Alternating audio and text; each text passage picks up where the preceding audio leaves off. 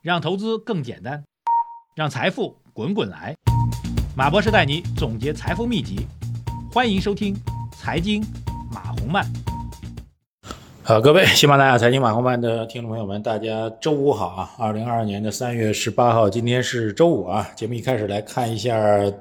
本周啊，这个包括今天市场表现的情况。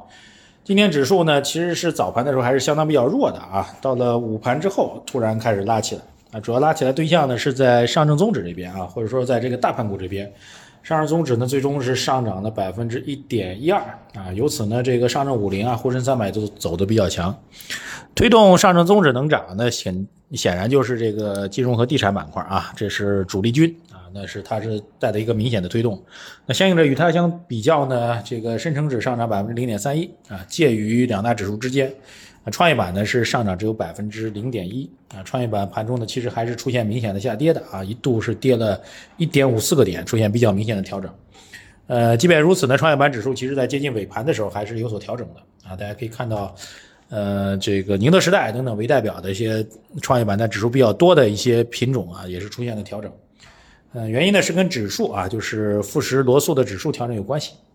呃，今天是周末啊，所以需要把整个全周的走势给大家做一下汇报啊。本周的上证综指呢，也是一个小阴线啊，但是一个长长的下影线。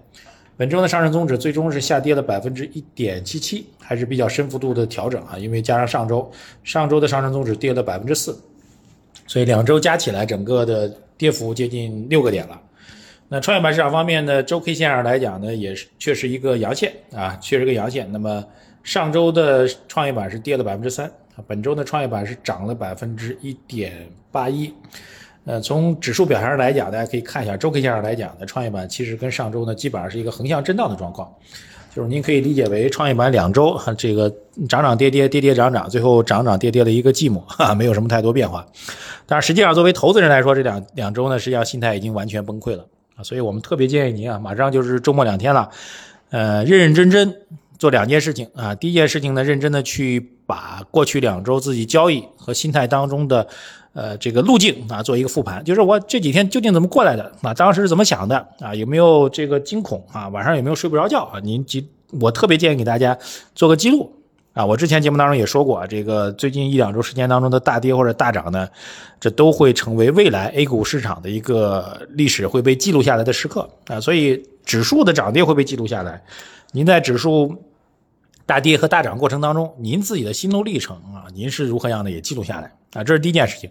第二件事情呢，就是在记录下来之后，认认真真做一个复盘。很重要一点就是对您自己未来的投资心态也好，学习方向也好，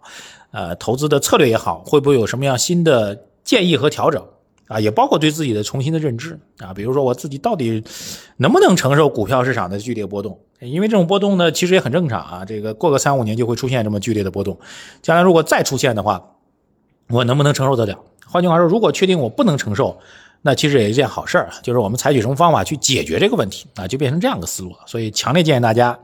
第一个把过去一周到两周整个这个每天交易日的心路历程、呃生活状态啊、精神状态记录下来啊。第二个，从这样一个波动当中，您自己的这个心路历程状态去总结一下。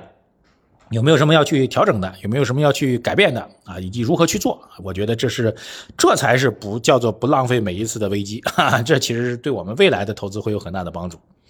那今天消息面上是有两方面内容啊。第一方面就是俄乌局势应该会有比较大突破啊。这个乌克兰这边消息说呢，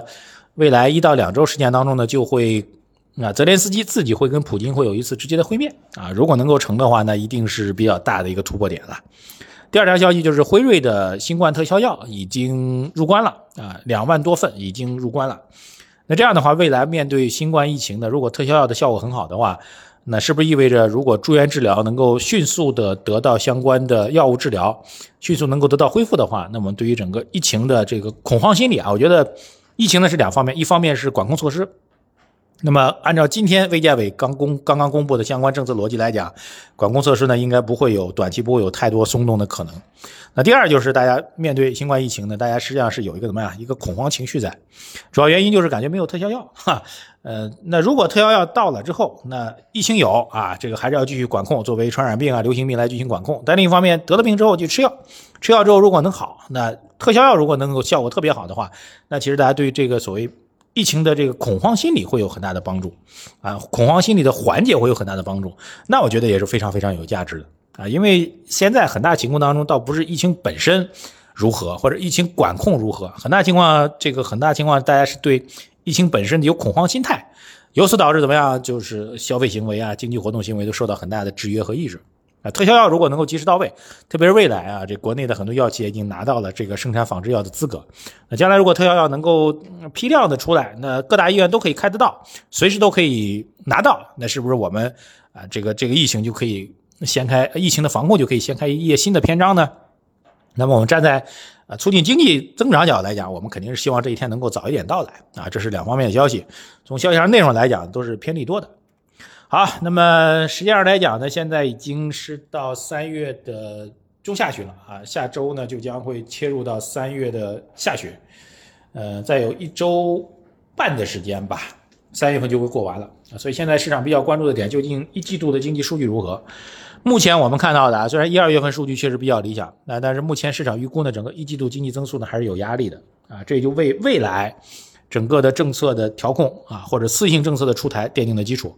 而且大家现在经过了这一番的关于宏观数据讨论之后，反而更多的啊都在期待着啊未来的这个我们的进一步的刺激政策，包括降准降息的政策能够落地啊。所以我觉得从消息面上来讲，总体来讲未来的环境都是偏暖的。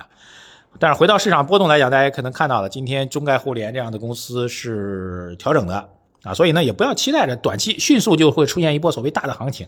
但是从宏观的一个对应上来讲呢，由于我们认为一季度经济数据是有压力的，那么二季度、三季度、四季度就必须要翘头向上。啊，如果这些数据是翘头向上的话，那对股市来说，其实基于宏观的判断来讲，其实未来总体逻辑会越来越偏暖。